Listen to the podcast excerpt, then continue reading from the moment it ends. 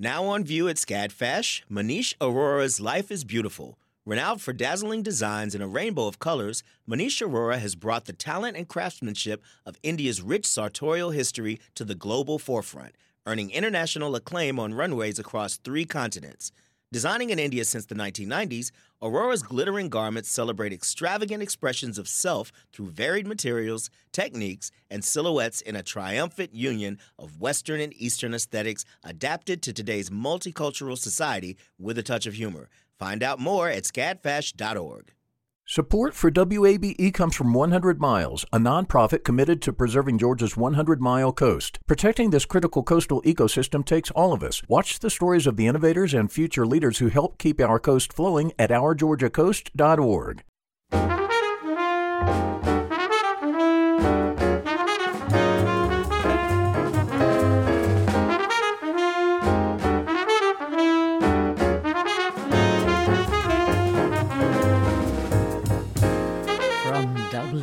WABE in Atlanta. This is City Lights. I'm Lois Reitzes. Thank you for listening. The Franco German Cultural Center in Atlanta is one of just nine such centers worldwide and the only one in the United States. The Alliance Francaise of Atlanta and Goethe Center joined together to go beyond their language classes and offer programming that encompasses a broader range of culture in the 21st century. Later in the program, we'll hear from the directors of the Franco German Cultural Center, along with Onyx Henry, manager of the Black Life in Germany project. First, Last year, one of the largest talent agencies in Los Angeles announced it was opening an office here in Atlanta. The United Talent Agency represents elite professionals in the entertainment industry, from Will Ferrell to Wes Anderson. Two members of UTA are running the Atlanta office Steve Cohen and Arthur Lewis. Lewis is partner and creative director of UTA Fine Arts and UTA Artist Space. And there are plans to open a gallery next year. Arthur Lewis joins me now via Zoom. Welcome to City Lights. Thank you, Lois. I'm so excited to be here today. Thanks for inviting me. We are excited to have you. And please tell us why Atlanta? Why did UTA choose to open this new office here? Atlanta is one of those cities that breeds culture. It sets the tone for so much that happens in our country. And so many of our clients and production partners are actually in Atlanta. And this was a really simple thing. Let's be where our clients are and find another outlet so that they can be where we are, um, so that we can be closer to them, work with them more intimately, and really uh, pull ourselves into the Atlanta community, which I'm personally very excited about. This is not your first time living in Atlanta. I read that you attended Morehouse College. I did, and Steve attended Emory. So we are both, you know, former Atlanteans that have refallen in love with this beautiful and glorious city and reconnecting with old friends and old memories and making new memories for UTA in this incredible city. Arthur, you have had a wide ranging and influential career in arts and arts management, and you're not very old. Oh, I think I'm old, Lois. I think you are not very old, and I think that is easy to prove. How did you arrive at this important position with UTA and with so many major executive roles under your belt? I consider myself to be a very fortunate individual, and I am someone who uh, loves the opportunity of chance. I've always been interested in the arts since a little kid and always knew that this was something that was going to be a passion of mine. What I didn't know is that it would turn into a lifelong passion. And I encountered the founder of UTA at an art dinner. And we started chatting about this particular opportunity and that there was an art program that existed at UTA. And would it be something that I would want to come in and explore? And, you know, after a long career in retail where I did some incredibly amazing things and worked for extraordinary people, this seemed like a really nice chapter. And I could not have made a better decision. It is absolutely incredible to be working with artists and so much talent, so many creative people uh, in a creative industry that literally helps create the next thing that we'll all be excited about. It's it's probably a dream job unlike nothing I could have ever imagined. You said in an interview with the Atlanta Journal Constitution that you want to connect dots in Atlanta. How do you see your role as a connector in this pretty vibrant art scene? I I love that background matters. I love that, you know, I that I was in Atlanta at one stage actually matters and that there are so many people in this community who are, you know, amazing art collectors, amazing artists. And I want to be in a place where I can introduce talent from UTA to some of these amazing artists and create new opportunities uh, that we could have great talent on the ground acting in an amazing show and connect them with a sports figure and then connect them with an artist and you never know what's going to come from those wonderful relationships. So that's what i meant around connecting the dots and connecting people and it's something uta is quite famous for is building these amazing experiences around our clients uh, and i hope to do the same while we're in atlanta.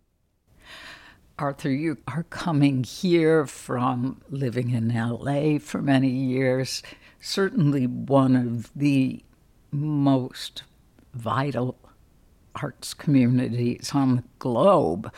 What do you admire about the arts community in Atlanta? I love that it is so very entrepreneurial. I love that I visit artist studios and they have built their own hubs, they've built their own atmospheres, they've built their own networks. And I want to help uh, make that bigger. I want to help amplify what's already been done. I want to make sure that the entire world gets to see the extraordinary talent that exists in the city. It's it's something that I am really very excited about when the space opens next year so that we can help tell more amazing stories and connect dots between this amazing culture in Atlanta and what's happening with the rest of the world. I I love that everyone in Atlanta is like we are culture leaders. It's very true. And I think part of the arts world in that regard is something that I think could be, you know, more extraordinary than it already is. So just from our few openings at Pullman Yards that we've done since we've been opening there, having the community come out and be so supportive. And I've met so many wonderful people who are doing just incredible things in the city. It is it is all the inspiration an individual can find. So let's talk about this exciting upcoming gallery. What is the vision for this new space? Your vision for it? I want it to be a place where people come together. And that is what we've built in LA and Beverly Hills. And it's really very cool. It's uh, an equalizer, and art does just that. So I love that at our few um, openings that we've had so far in Atlanta, the entire community has shown up, and people from every walks of life, from doctors to sports figures, to actors to artists, um, to young students who are at you know Morehouse and Spelman who just want to see what's actually happening. We hope to keep that going when we open this space in Midtown. I want people to feel that they're seeing another slice of Atlanta, that they're seeing the art scene in a way that's presented a little differently and done with a little, you know, Hollywood flair. And more of what I mean about that is just that this is not just an opening to just come and be seen. This is one to come and fellowship and experience the art and experience people and experience the rich, vibrant culture of Atlanta. And am I correct? I, I recall seeing a lot of glass. Will the gallery face the street? Ah, great observation, Lois. Uh, we have a two level space that will open in Midtown. So the top level is more of an entertainment space. And then what you will do is walk down a staircase that will float in the center of the room and walk down into the gallery. So there is some natural light, but the natural light that faces Peachtree is really just our entertainment space. So there is a beautiful bar and an amazing lounge so that people can come and just fellowship and just be with each other. It, it's what we're quite famous for in making sure that people have a very different experience. And I think that this space in Atlanta um, is going to amplify that. Now, Will you be the new gallery's curator as well? I have an amazing team uh, based in Atlanta, led by Bridget Baldo and Tony Parker, uh, who's a young man, former basketball player, and uh, grew up here in Atlanta. Are going to be our two people on the ground in Atlanta day to day. But we all take the curator responsibilities um, equally. We all do it together. So this is truly a team effort about finding talent, figuring out what stories we want to tell about this community, which artists we think might do that best, and uh, plan a program out so that every single month, um, once the gallery opens, there will be a new story for people to see inside. Arthur, do you have a wish list of visual artists whose work you'd like to see displayed in the new space? I do, but I must also say I, it's also been a fun journey of discovery, Lois. I, I love that there's so many artists that we've encountered in Atlanta that we're going to get to showcase um, in this beautiful city and their city. So I, I, think it's more about discovery instead of some major hit list. And I, I also love that there are artists who are reaching out and saying, hey, if you're ever open to me coming to Atlanta, that's great. But I think for the uh, beginning of this year and for the beginning of our journey, we really want to focus on this community. We really want to showcase the talent that exists within Atlanta. In addition to the future gallery, what other projects does the Atlanta UTA office have planned? Oh, wow. I love that you asked this question. So, this is a full service office. So, everything that's offered in our Beverly Hills location will be offered in Atlanta. So, entertainment, sports, our partner Rich Paul uh, has a Klutch division here focused on the NFL and some basketball, uh, which I know everyone's big Hawks fans. And Trae Young is an amazing client of ours. So we want to be full service. We are a full service office in this city. So we are here to be on the ground and be in the community, create new adventures for people, uh, make some dreams come true, and just connect the dots for clients who want to try and do different things. And, you know, like you look at one filming schedule in Atlanta of all that is going on, it is rather extraordinary. So to be on the ground and be in a place where so much of culture comes together, I think for us, having a full service agency was not only the right thing to do, it made sense on every single level that we would be here. So uh, we will be uh, UTA as we are. UTA will offer everything to our clients, and I'm, I'm actually pretty excited about that. Your world in the talent industry has itself been portrayed in pop culture. I loved Entourage. I, loved, I loved Hacks. Arthur, how how real are those?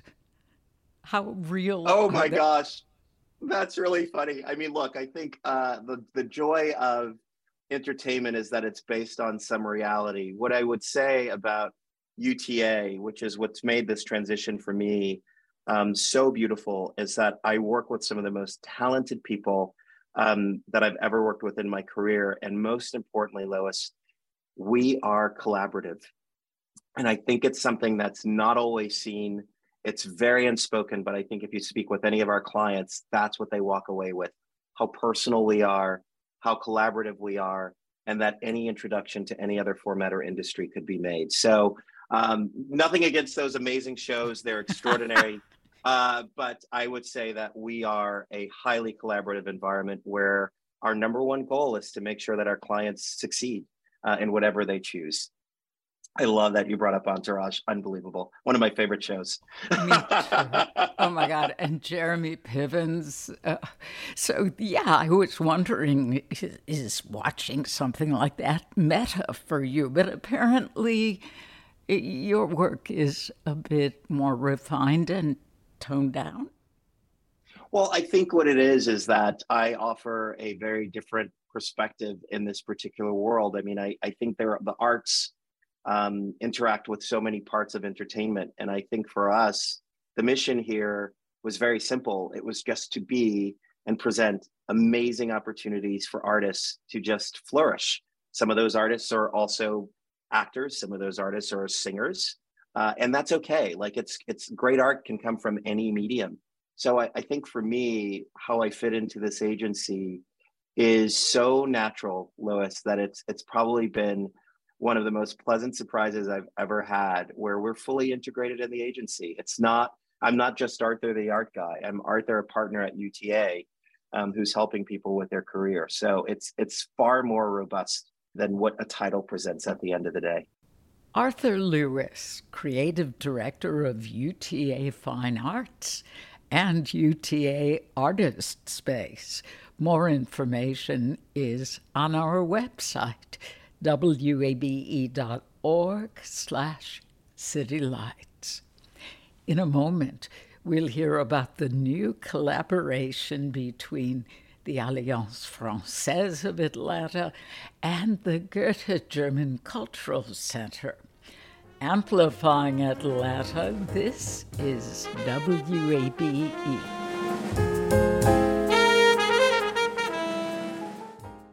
The field of mental health counseling is growing rapidly, and Richmont Graduate University can equip you with everything you need as a licensed professional counselor while integrating your faith into your clinical practice. Programs are offered in Atlanta, Chattanooga, and online. Apply today at richmont.edu. That's R I C H M O N T.edu.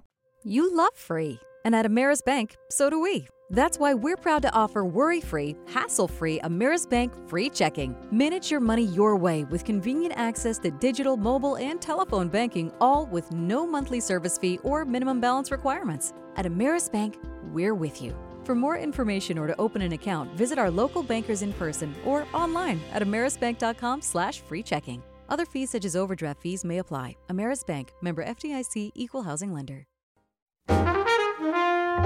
This is City Lights on WABE. I'm Lois Reitzes. Thank you for listening. French and German cultures have long added much to the rich tapestry of collective American heritage. Here in Atlanta, two organizations dedicated to teaching French and German language and culture have joined to create the new Franco German Cultural Center of Atlanta, the Alliance Francaise of Atlanta, and Goethe Zentrum, the Goethe German Cultural Center, are committing to a new level of partnership between the institutions. Joining me now via Zoom to talk about the new center are Oliver Gorf, Executive Director of the German Cultural Center, Richard Keatley, Executive Director of Alliance Francaise of Atlanta, and Onyx Henry, the project manager of the Black Life in Germany project, which is ongoing through December. Welcome to City Lights. Thank you so much, Lois. Guten Tag, and thank you for having us. Oliver and Richard, can you briefly tell us what your individual organizations do? So, Goethe Zentrum Atlanta is part of a global network of Goethe centers and institutes in more than 90 countries. And we've been in Atlanta for about 46 years now in different shapes and forms. Our main task is really to teach the German language, but really also to provide assistance and to provide uh, the ability to to talk about arts and culture and uh, realize projects in our local area. Mm. Richard? Yes, the Alliance Francaise is also part of an international organization, the International Federation of Alliance Francaise, it was founded in Paris in 1883 by the likes of Louis Pasteur and Jules Verne and, and others. And our Atlanta chapter was founded in 1912. So we've been here for 110 years. Our mission is similar to that of the Goethe, but for French, we were a language school and a cultural institute. We offer French classes of all levels and administer the DELF DALF, the, the official proficiency exams that are used for people that want to work or to study in, in France or for citizenship purposes. Uh, we organize and promote French and Francophone culture, participating in the month of Francophonie, which is in March. We uh, just had a very successful French market on our plaza here at Peachtree Center. And uh, we do other types of cultural events that we'll talk about with the Goethe, of course. And we sometimes organize immersion trips. We're going to Martinique this, this March. Yeah, exciting. For a long time, before video cassettes and VCRs, DVDs, and now, of course, streaming, your institutes I think the Goethe Institute in particular was the go to destination for outstanding German film. European films were not easy to come by in Atlanta. What does the Franco German cultural programming entail? We are very proud of collaborations that we have done together as a Franco-German institutions. Since you're speaking about a series of, of movies that were available to the Atlanta community even before the internet, thanks to our cultural institutions in part, we have joined last year with 11 consulates, European consulates, to create the first European Film Festival of Atlanta, for example. That's one of, a lot of initiatives that we are proud of. Richard, maybe you want to say something about that as well. Yes, that was a very exciting moment because it was the first major in-person event we did. It was at, at the historic Plaza Theater uh, that everyone knows on on Ponce. All of the films were full. We didn't have an empty seat in the house for the entire thing. We opened with a Ukrainian film in show of solidarity, and then followed up with 11 European films and that was part of our joint Franco German cultural programming. So we've received some support from uh, the French Institute and the German governments for the Franco German cultural programming. And then we received support from our members and from, from other organizations throughout the city. And this was part of this year's programming on European diversities. We, of course, had our grand opening as well, which was part of our cultural programming which was a great success with the ASO providing a quartet for us. Soprano Atlanta native Maria Valdez sang the national anthems for us, and the Bonaventure Jazz Quartet played, and uh, Chef Mathieu Jourdan Gassin of the Saint Germain Bakery provided a wonderful, wonderful uh, spread for us. There were more than 400 people that, that attended our opening. So there's clearly an effort toward a European representation in your cultural offerings, with the film festival as an example. I'm still not sure I understand how your individual organizations exist within the context of the Franco German Cultural Center. So, the two organizations, they came together about 10 or 15 years ago. First, just to, to actually co-locate. And more and more we realize that the problems and the topics of the world, the topics between Europe, modern Europe, and the United States are becoming more and more not national, but really international and intertwined. So we decided more and more to integrate parts of our programs to make clear that we are looking for perspectives that are not national only, but that are really global or European and allow for many different opinions under one tent. Um, if you look at our series that we did in 2021 about climate crisis, we heard from artists, from activists, from people from France, from Germany, or the United States about the state of the planet and what should be done, what could be done, and how could we actually make it sensitive to us as human beings that we are really in danger of losing our planet. Mm. So you've spoken about common issues, serious concerns such as climate change, as well as social issues. Sadly, one of the things we share, the United States and Europe now, is racial discrimination, and it's been rising in European countries. Onyx, would you tell us about your project on Black life in Germany? Yeah, hi. It is a real honor to be talking to you. So, Black Life in Germany is a project that I started kind of dreaming about earlier this year.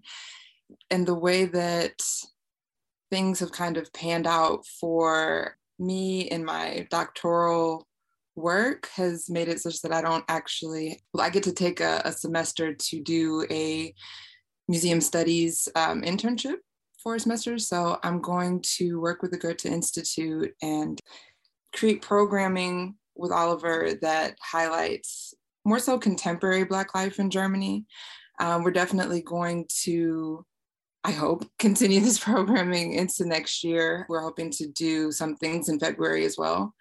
But for right now, what I want to do is kind of highlight the lives of everyday Black Germans. It's very common for people to ask me, you know, are there any Black people in Germany? And my answer is, of course, there are. There are lots of Black people, um, not you know an abundance necessarily, but you know, there's a lot of Black people, and Black Germans in particular are a group of people who are often not talked about. So I really wanted to bring that out and luckily oliver you know has wanted to work with me on that and so i'm excited to be here and to do that. Indeed. In reading for our conversation i was impressed with prime minister angela merkel's comments about how unfortunate it is that black people in germany have to acknowledge their Germanness, that it is simply presumed that they've come from elsewhere or they aren't as German as other Germans born in the nation. How is Germany addressing these issues? Mm, so Germany itself, as far as I have been able to tell through my research and my time spent there, isn't taking necessarily an initiative, I wouldn't say, to address these issues, but there are organizations within Germany, such as ADEFRA, which stands for Afrodeutsche Frauen, or ISD, which is Initiative Deutsche Deutsche, or EOTO, Each One Teach One. There are organizations like these that focus, um, some of them focus more so on policy, some of them focus more on cultural issues or, you know, issues specifically within smaller communities, um, neighborhoods.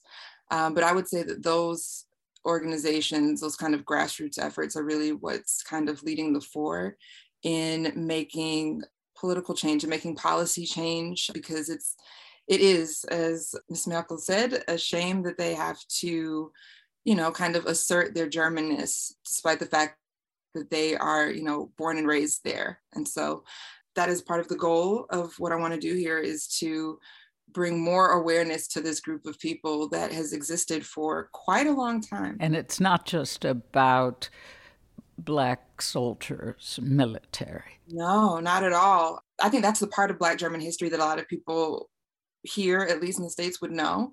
Um, because you know you might have had a loved one or you know known somebody who went over there and maybe fathered a child but it's the children that that kind of get left out of the story after that you know we tend to focus on our side and our soldiers but there's a history of you know black children whose fathers left or who were from the the german government adopted out of germany and who some of whom are here in the united states or who were raised here in the United States after the war. So it's not just about Black soldiers who were over there, there's a, a longer history. What first interested you in studying the Afro German experience?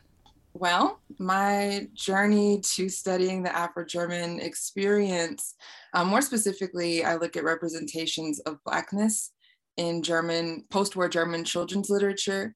My interest is more specifically on looking at representations of Black Germans, but that's kind of difficult to do because it's not always very clear whether or not the characters that I'm reading about are German, but sometimes it is. But yeah, my journey was kind of serendipitous, uh, as lots of things in my life have been divinely serendipitous, if you will.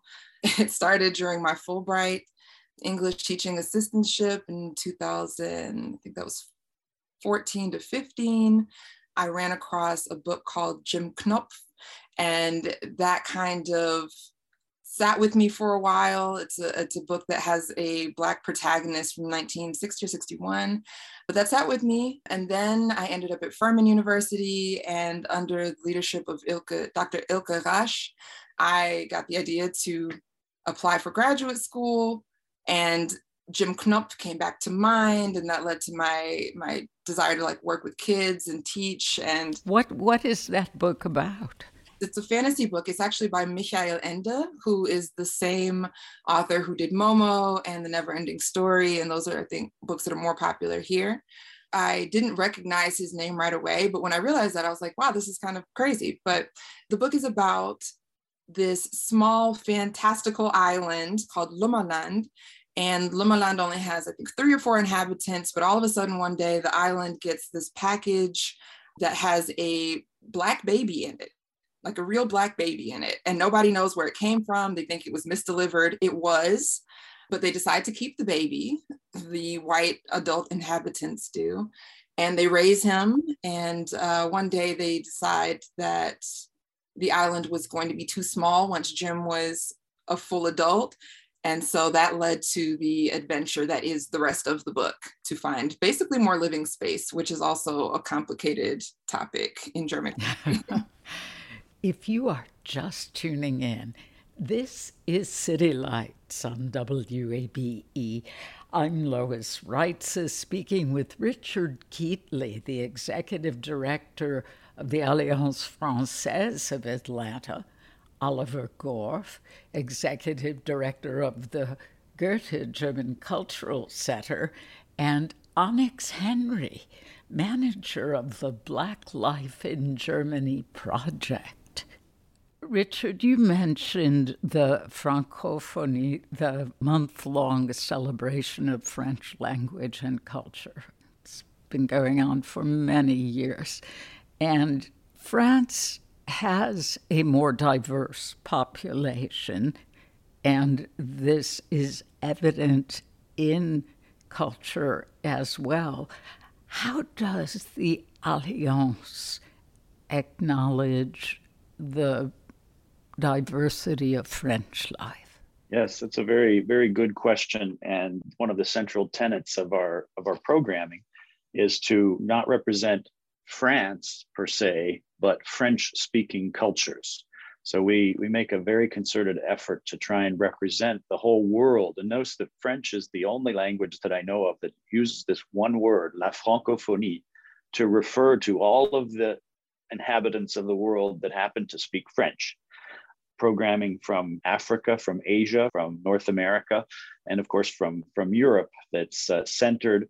Generally, the one thing pulling it together is the French, French language. For the Franco-German Cultural Fund, we've applied this year. We're, we're going to try to bring together uh, urban music performers between Atlanta, Berlin, and Marseille. So once again, the Franco German cultural programming is not taking anything away from Alliance Francaise and uh, Goethe Zentrum, it's more like adding on this higher level of cooperation and enriching what we what we already do and doing things together as much as we can. So nothing you know we still have our, our two independent boards we have two directors but we we work together every day. We see each other every day in the office and our offices are integrated and uh, and we share resources and now a common cultural agenda which adds to what we were already doing. So like you said when France and Germany came together with the signing of the, the Treaty of Elysee of the Elysee in 1963, this was Charles, Charles de Gaulle and Adenauer who, who signed the treaty in 1963. That led to the formation and solidification of, of the European Union. So, speaking of France and Germany cooperating, I think necessarily gives us a, a more European focus, which allows us to include you no other other countries from from the European Union that are working together in solidarity to try and solve some of the world's most challenging political and ecological problems at, at, at this time. We talked about Angela Merkel earlier. Certainly in 2020, Germany was the most welcoming nation toward immigrants. And one could possibly say the beacon of democratic countries in the Western world. Still, the shadow of the Third Reich lingers in the minds of many. How does an organization such as the Goethe Zentrum counter the negative parts of German history?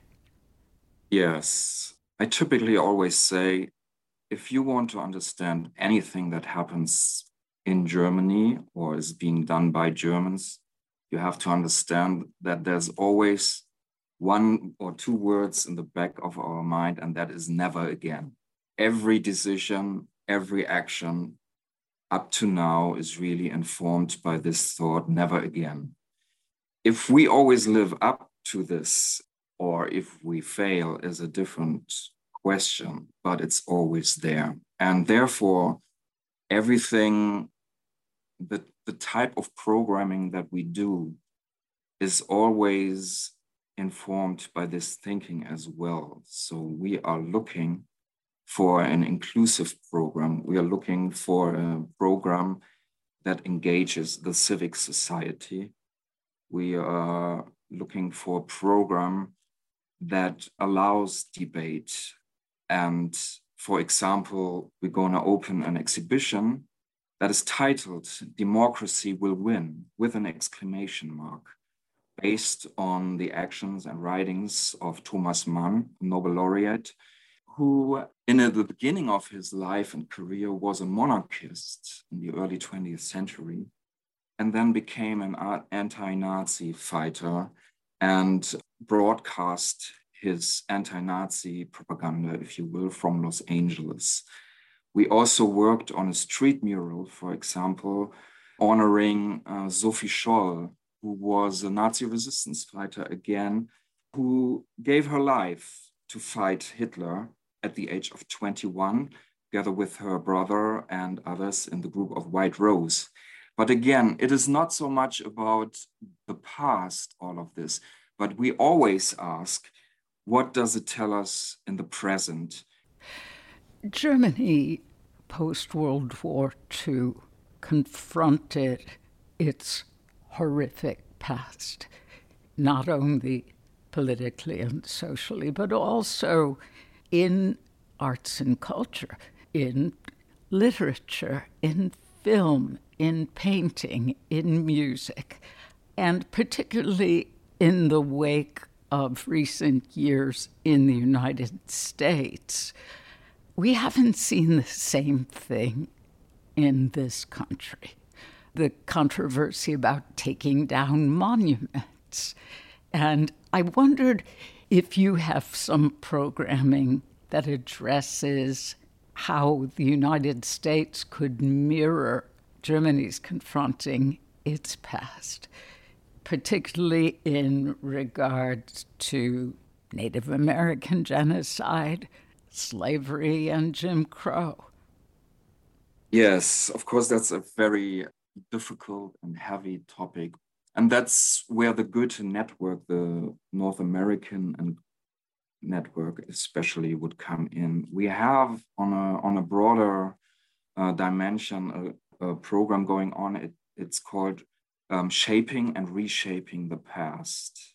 And it asks, has been asking for several years now, is particularly this question how would a monument look like, or what kind of monument would actually be a better one, again, in, in that city or that region uh, of the United States? Than the ones that are available. And they asked, and we asked artists, what would you build here? What would you want to express here? And especially artists from groups, of course, that were not, let's say, uh, on the winner side, so to speak. Another, that's actually a good question for Onyx, because um, and part of our Black Life in Germany programming will be a discussion and a presentation by a originally Tanzanian gentleman who does tours in Berlin on exactly that topic. So I don't know if I can really answer the question of what the US could do in terms of learning from Germany and how to memorialize or how to think through and work through their troubled past or our troubled past, I guess. But it definitely should be done. It needs to be done. But I wanted to complicate something actually that you'd said, Lois, about Germany working through its past. It's some it's something that is very important for me to do anytime I hear somebody talk about Germany and, and the reconciliation, the you know, the apologies, that that needed to be given in order for Germany to enter the world stage again and become, you know, a, a nation that could work with others. Is that I think that that is definitely true in terms of having worked through anti-Semitism and and maybe a few other forms of racism, but anti-blackness in particular definitely still exists. And it's funny that you mentioned 2020 because you know there there were definitely a lot of Black Lives Matter protests in the states and there were as well in Germany a few because they unfortunately, you know, have a very similar problem to what we do in terms of police brutality issues. Anyway, so that was just to complicate what you were saying. But um, the talk that we're going to have in November is going to be on Thursday, November the 17th at noon, and it's going to be a virtual talk by a man named Mr. Mboro. He is a Tanzanian activist who has lived in Germany for a very long time, and he is going to talk to us about efforts in recent years to rename certain street signs in Berlin that have names that are of colonial basically terrorists, white Germans who were responsible for the, the deaths of lots and lots of Africans. Um, lots of people are not aware that Germany also held colonies in the late 19th century, but that is a fact. And they did not hold them for nearly as long as some other countries like France or Britain, but they had them, and that matters. So these kinds of the remnants of this colonial history is is around and it's something that people um, of color, Black people, Black Germans don't want to be confronted with every day. And so it's not that there was the idea that the street signs change and that everybody agreed. Of course, it wasn't um, a kumbaya moment. Um, there was lots of debate and there's ongoing debate. And so he's going to be online to talk with us about that. Important. Atlanta's Franco German Cultural Center is one of only nine such centers worldwide and the only one in the U.S. How significant is that for us in Atlanta? Yeah, I I think it's very significant. And uh, Doug Shipman gave, gave a speech. He's the the head of the Atlanta City Council, and he took the words out of my mouth because I literally had this same thing written down in my speech. and I didn't say it, but this is the home of America's civil rights movement. This is the home of Dr. Martin Luther King, of Congressman John John Lewis, and we have been talking about a lot of these issues for for a long time. So to have a cultural institute whose basis is in the Treaty of the Elysee, which is literally the officialized attempt to make good on, you know, may repair that 100 years of wars between France and Germany that led to everything we, we know about. I think that's very important that, that that that happened in our city and natural that that happened in our city. So we should be very, very proud. And I hope everyone will come see us here at the Peachtree Center. And Oliver, I think you should say something too.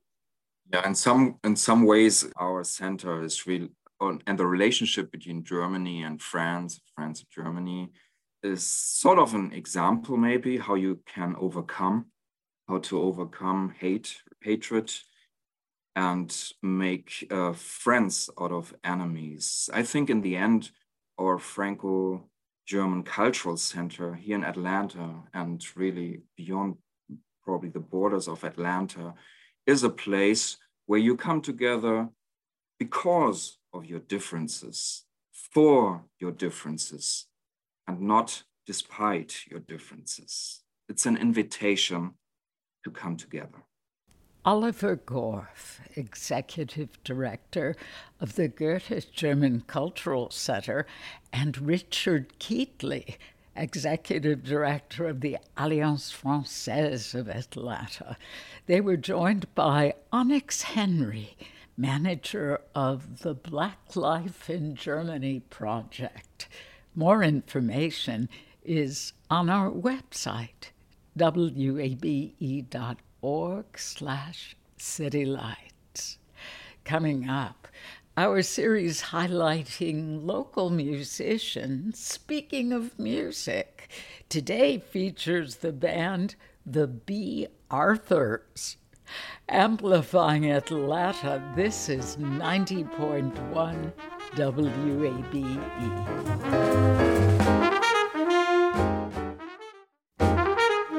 This is City Lights on WABE. I'm Lois Reitzes. Thank you for joining me. It's time now for our segment, Speaking of Music, where we get to hear from Atlanta musicians in their own words. My name is Patrick Reynolds. I'm the guitar player and vocalist for the B. Arthurs. And I'm Charlie Yud. I'm the bass player and a singer in the B. Arthurs. And I'm John Giordano, and I'm the drummer, and I sing background vocals for the B. Arthurs. And she fell to her knees. Now I said, baby, why are you grieving? And she looked up at me, and with tears in her eyes, she said, Well, I think it's okay that you're going Cause I know I'll see you in my dreams at night. And the B. Arthurs are a good old fashioned rock band and possibly the greatest band of all time. But you're never gonna find a girl like me again.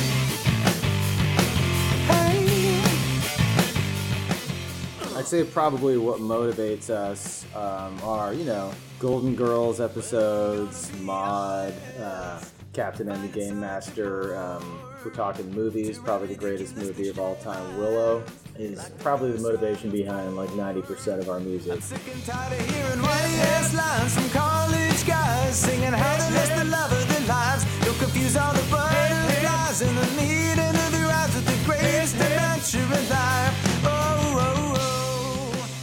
I moved here 16 years ago because it was sunnier than Michigan, where we lived previously. And I would say that Atlanta has influenced my music primarily in what I'm writing because having the opportunity to play in front of a lot of people at things like festivals, Porch Fest, uh, Oakhurst, the breweries, things like that, I decided to start writing music that was more upbeat and made people want to move around. Uh, so previously I would just write songs that just whatever hit my fancy, I'd write that. But now that we're playing in front of people, they want to move about. So it's really changed what kind of music I, I write.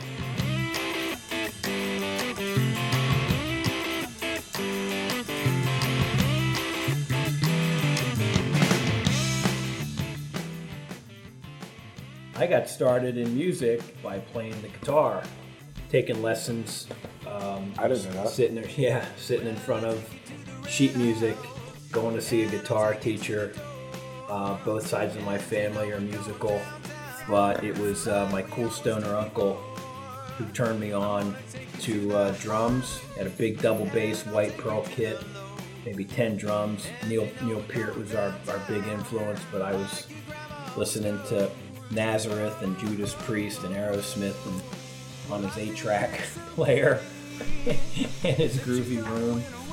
That's how I got playing the drums, and I bought my first kit from my other cousin on the other side of my family, a blue Sparkle Slingerland That was my first kit, and that's how I started started playing. I was nine years old when I got my first kit. But you're never gonna find a girl like me again.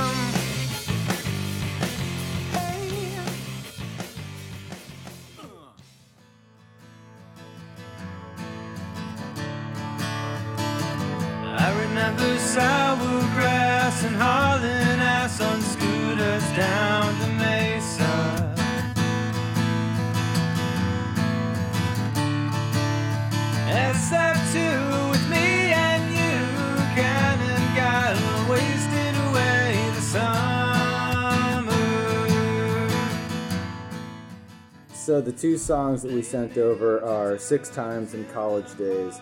College Days is uh, a pretty new one for the B. Arthurs, and that one actually came out of going to a friend's wedding um, recently and talking to a bunch of people who were telling me stories they remembered of me in college that I had no memory of.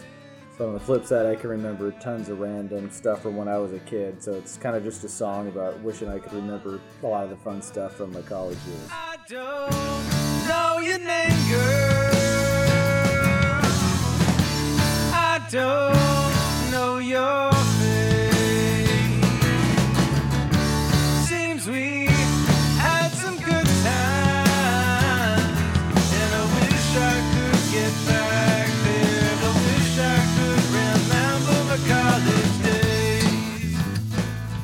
College days. We have the Candler Park Fall Fest uh, coming up on November 11th. That's a rescheduled festival.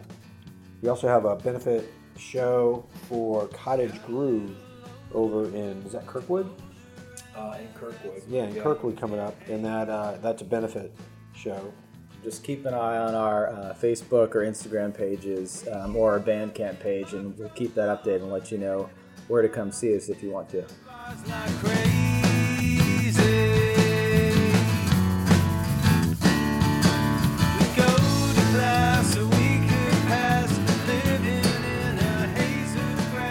John Giordano, Charlie Yood, and Patrick Reynolds from the B. Arthurs.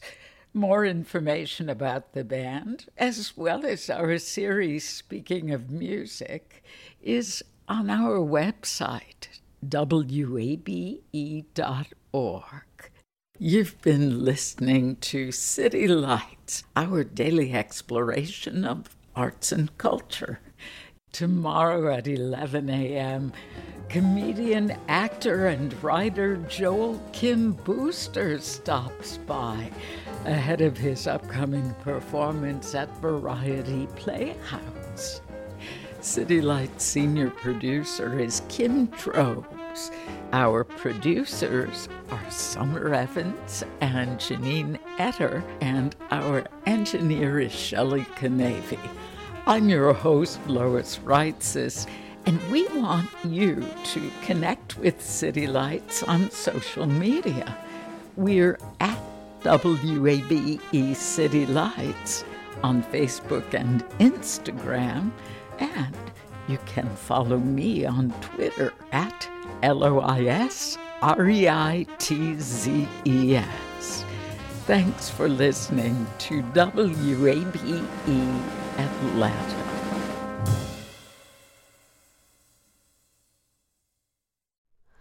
Hi, it's Terry Gross, the host of Fresh Air. We bring you in depth, long form interviews with actors, directors, musicians, authors, journalists, and more. Listen to our Peabody Award winning Fresh Air podcast from WHYY and NPR. Have you donated to WABE yet? I know you've heard us talking about why it's important, but it doesn't have to be this big decision. You can give at whatever amount fits your budget. It can be a spur of the moment thing. You already get so much out of public radio, so just go for it. Visit wabe.org/donate and become a member right now. And thank you.